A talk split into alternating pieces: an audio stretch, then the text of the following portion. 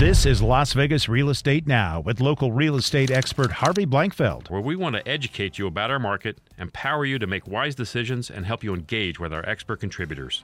Let me start off with our weekly update. I'm going to give you some stats first, guys, uh, so that you can get caught up on what's happening in our market. As of today, again, this is just single family homes. We have uh, 5,094 currently available. That's down 11 from uh, last week. Uh, pretty low inventory still. Uh, in the last seven days, we put 865 in escrow. We closed 621 homes. 159 were withdrawn. The median price of the sold homes was 335. That's down a lot from last week. But again, when you're only doing a week's worth of data, it's not as significant to me. But it went down to 335 from 349. That's a big drop. And but the interesting thing is, is that the sold price per square foot went up. That went up almost four dollars. So, what does that mean? So, this, so that means that we saw a, a lesser number of high-end homes in this mix. So this was more of a, of, of a, what I would call the blue-collar level homes, where, where where we do a lot of our business in the threes, two threes, fours. Uh, a lot more of that mix was there. So the um, so the sold price per square foot went up, but the median price went down. The median days on market went down also. It went down to 31. Again, tight inventory right now. Danielle, nothing really different from last week, though, right? I mean, it's pretty much the same. I don't think so. That remained pretty much the same. Yeah, not nothing, um, n- nothing striking here. We're not seeing a trend going in any direction other than what we've seen for the last several months. Truthfully, there's another uh, article I want to share, and this is this relates to um, the governor's eviction moratorium. He did not extend it. He today is the last day of the, or actually, yeah, today it's lifted. Yesterday was the last day, um, and so the state protection is gone. But but but there is still federal protection. So the CDC put out rules, and basically their rules are a little bit different, though.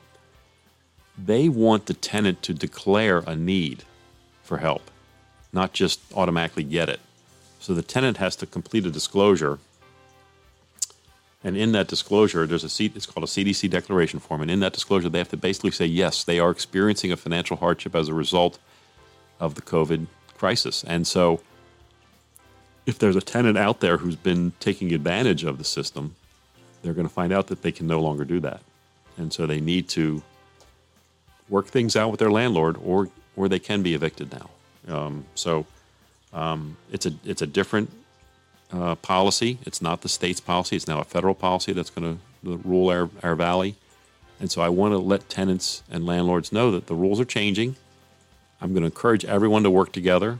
Uh, I'm going to encourage those tenants if, if you if you're in a better financial situation right now, get yourself squared up with your your landlord, or else you you may find yourself with an eviction. And an eviction is a terrible, terrible thing.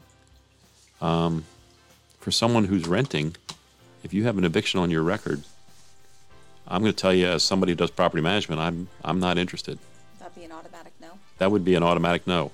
Now, if you were evicted um, during COVID or right after COVID, and you had a really good verifiable story to tell, I probably would li- want to listen to it. But evictions in general, to me, are just you know before COVID, evictions an automatic no. Now I might, you know, we, we might encourage our landlords to reconsider based on the story that we hear related to it. If there was an eviction that we felt in some was some way improper, then we might still consider that person. But I'm going to tell you, as a tenant, a lot of landlords just won't. They just won't consider it. Uh, and and so be careful. And so we're, we're experiencing some of this right now in property management. We're experiencing this with some of our tenants, and we want to make sure they understand the the nature of this change is that while the state's moratorium is away, there is a federal one, but the federal one is not one that automatically gives you the ability to stay in a home. You have to you have to actually sign a document, a declaration saying you need the help. And so that that makes it just a bit different.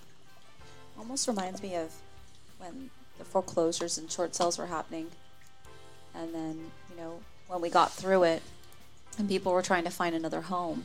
Mm-hmm. There was not exceptions, but then during those times, it seemed like everyone had lost their home.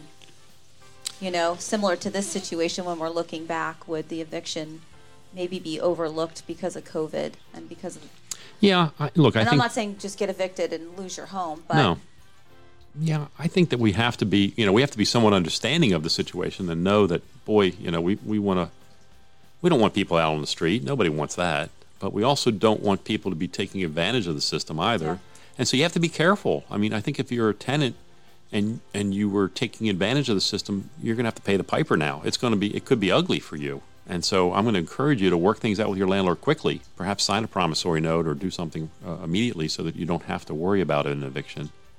And if you're a landlord, I'd tell you to consider it because eviction is devastating for the tenant, but it's not going to get you your money back either as a landlord necessarily. You might not ever see that money. So I would encourage everyone to try to work it out. Let's talk about something a little more pleasant. Yay! What do you think? So first, you got to show, um, pick up, you got to pick up your little your your buckets and, and explain that. Show it, just show it to the camera there. okay, so we have two. okay. We have the adult version, and we have the kid version. You're gonna have to pick them up, Oh, and, okay. and you have to pick it up and just hold it, yeah, hold it up nice and high. okay, so here's the adult version. There you go. And so in our community, last year we got the "You've Been Booed," and this year we got. Oh, am I still not doing? No, that? you're doing fine. Okay. I'll hold. I'll hold this. One. So there was better goodies in here, but my six-year-old got to it this morning in the car, so there was a lot better. Um, so this is "You've Been Booed," and so the tradition is there's a bunch of fun stuff in here for the kids. And what you have to do is you have to post this in your window, and then you have to like essentially pass on the tradition. So within two days, you have to do two buckets to a house that hasn't been booed. Okay. and the ex- the directions are in there. And then we got an adult one this year. Ooh, this is the one that I'm excited about. this is the fun one. Here. You got it? Yep. Okay. And it's you've been boozed. Look how cute. That is cute. And again, the instructions on what to do. But we got two bottles of wine, and one says one says trick, and the other says treat. And then there's little goodies for the adults: candles, some candy. And so tonight we are going to deliver some buckets to a couple of houses in our neighborhood. Okay, and again, what they do is once you've been boo- boozed or booed, you leave the note up on your door so no one will do it to you again. And then you're you're doing once you've done, it's been done to you, then you're obligated to do it to somebody else Yes, within three days. within three days. Okay, I think it's within three days. well that's clever. It's cute, right? I like that. The other thing that happens this time of year is that you go to like maybe a pumpkin patch, uh, and and there's a couple of really great places in town you can go, and you were I know you wanted to talk about them. Yeah, so Gilcrease Orchard and then the Las Vegas Farm, and they both happen to be one's on the northwest corner of Tenaya and Grand Teton, Teton Right. and then the other's on the southeast corner Of the same in intersection. the same intersection. Okay. I, I always thought it was one, but you, you were explaining to me earlier it's two separate places. And I know we took the kids there a long, I mean, when they were kids, a long time ago. Yeah. Um, But they have more. Than, but Gilcrease has more than pumpkins. So You can, it's like a uh, you can bring your cart and you could pick pumpkins from the pumpkin patch or whatever's in season. So Mm-hmm. I think right now it might be squash and App, ap- are there apples and pears? apples and pears because they have the best pear and apple cider Right? ever. Yeah. Yeah, and they have apple cider donuts. I was just reading on their website. Apple cider donuts.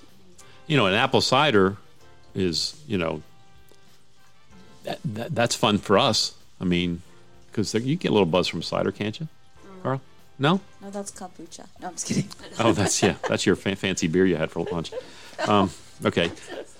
All right, but you can pick. But you, but you can pick your own fruit. You can't you pick your own fruit there? You can. It's okay. separated into sections, and it's open Tuesday, Thursdays, Saturdays, and Sundays from seven to two.